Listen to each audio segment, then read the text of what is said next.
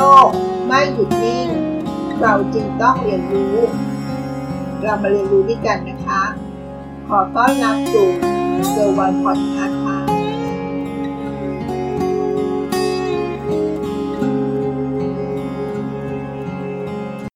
การออกกำลังกายเป็นสิ่งที่ดี แล้วเราล่ะคะ ออกกำลังกายแล้วหรือยังคะ สวัสดีค่ะ ยินดีต้อนรับสู่เกิร์ลวันพอดแคสต์วันนี้เราจะมาเรียนรู้นะคะว่า ถ้าออกกำลังกายเสร็จแล้วเกิดหิวขึ้นมา เราจะทำยังไงคะ กินได้ไหม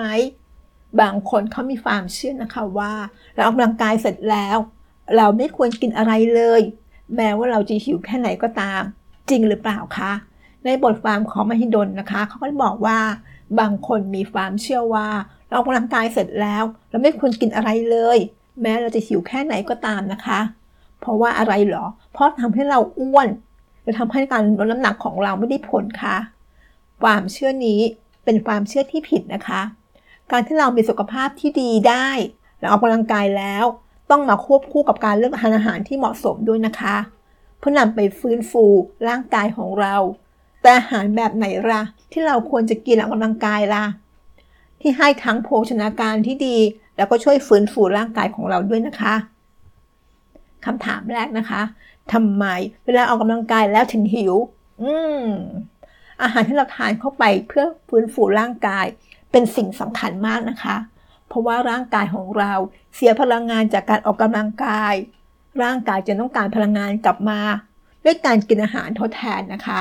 เราจึงควรกินอาหารหลังออกกำลังกายด้วยค่ะ เพราะว่าจะช่วยซ่อมแซม และเสริมสร้างกล้ามเนื้อได้ดีขึ้นนะคะคำถามที่ 2 ข้อเสียของการอดอาหารจะเป็นยังไงล่ะ ถ้าเราออกกำลังกายเสร็จแล้วไม่ยอมกินอาหาร เพราะว่าเรากลัวอ้วน ข้อเสียก็คือ หากเราไม่กินอาหารหลังออกกำลังกาย กล้ามเนื้อเราจะลดลง ระบบเผาผลาญจะต่ำทำให้ร่างกายเกิดน้ำหนักเพิ่มขึ้นง่ายกว่าเดิม ที่เรียกว่าโยโย่เอลเฟตนั่นเองค่ะเขาก็แนะนำนะคะ หลัก 4R กินเพื่อฟื้นฟูออกกำลังกาย เป็นการกินเพื่อฟื้นฟูร่างกายของเรานะคะ ซึ่งใช้หลักการง่ายๆที่เรียกว่า 4R ค่ะ R ตัวที่ 1 นะคะ refill R ตัวที่ 2 repair R ตัวที่ 3 คือ rehydrate และตัวสุดท้ายนะคะ revitalize มาดูตัวแรกค่ะ refill นั้น เติมพลังด้วยคาร์โบไฮเดรตนั่นเองค่ะ ตัวที่ 2 นะคะ repair ซ่อมแซมกล้ามเนื้อด้วยการกินโปรตีน rehydrate คืนสภาพด้วยการดื่มน้ำทดแทนเหงื่อที่สูญเสียไป และ re สุดท้ายนะคะ revitalize เพื่อสร้างความกระปี้กระเป๋าด้วยวิตามินทำให้ร่างกายทำงานได้อย่างเต็มที่ และฟื้นฟูอย่างมีประสิทธิภาพ มาดูตัวอย่างอาหาร 4R กันนะคะถ้าคุณออกกำลังกายเสร็จแล้ว แต่ไม่รู้ว่าจะเลือกกินอะไรดี เขาก็แนะนำเมนูอาหาร 4 เซตที่อช่วยฟื้นฟูร่างกายนะคะ เซตที่ 1 เป็นกล้วยจับ 1 ชาม กับนมช็อกโกแลต 180 ml นะคะ ตัวก๋วยจับนั้นจะให้พลังงานถึง465กิโลแคลอรี่เลยนะคะก๋วยจับเองให้โปรตีนถึง 24 กรัม และให้คาร์โบไฮเดรตถึง 36 กรัมด้วยค่ะ มาดูนมช็อกโกแลตนะคะ นมช็อกโกแลตก็ให้ทั้ง 3 อย่างเหมือนกันนะคะ พลังงาน 100 กิโลแคลอรี่ โปรตีน 4 กรัม คาร์โบไฮเดรต 17 กรัม อืม แบบนี้ก็ทานได้นะคะเซตที่ 1 สนใจไหมเอ่ยก๋วยจับ 1 ชาม กับนมช็อกโกแลต1กล่องนะคะ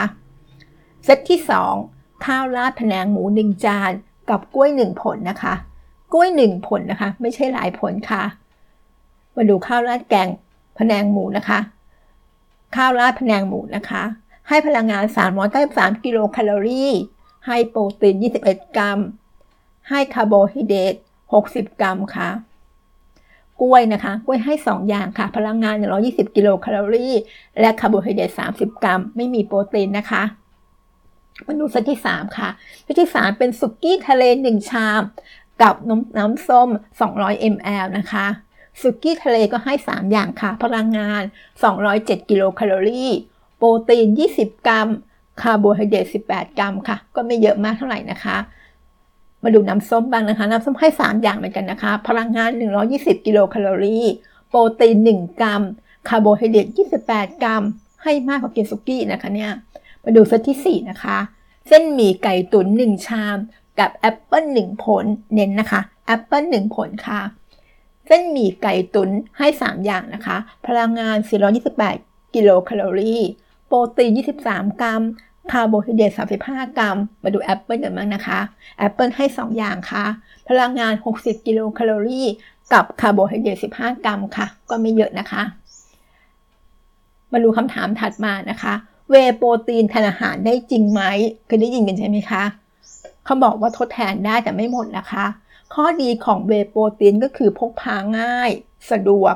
ชงน้ำกินได้ทันที แต่มีโปรตีนอย่างเดียวนะคะ จึงควรรับประทานเวย์โปรตีนกับนมช็อกโกแลต เพื่อรับคาร์โบไฮเดรตเพิ่มขึ้นค่ะคำถามต่อมานะคะออกกำลังกาย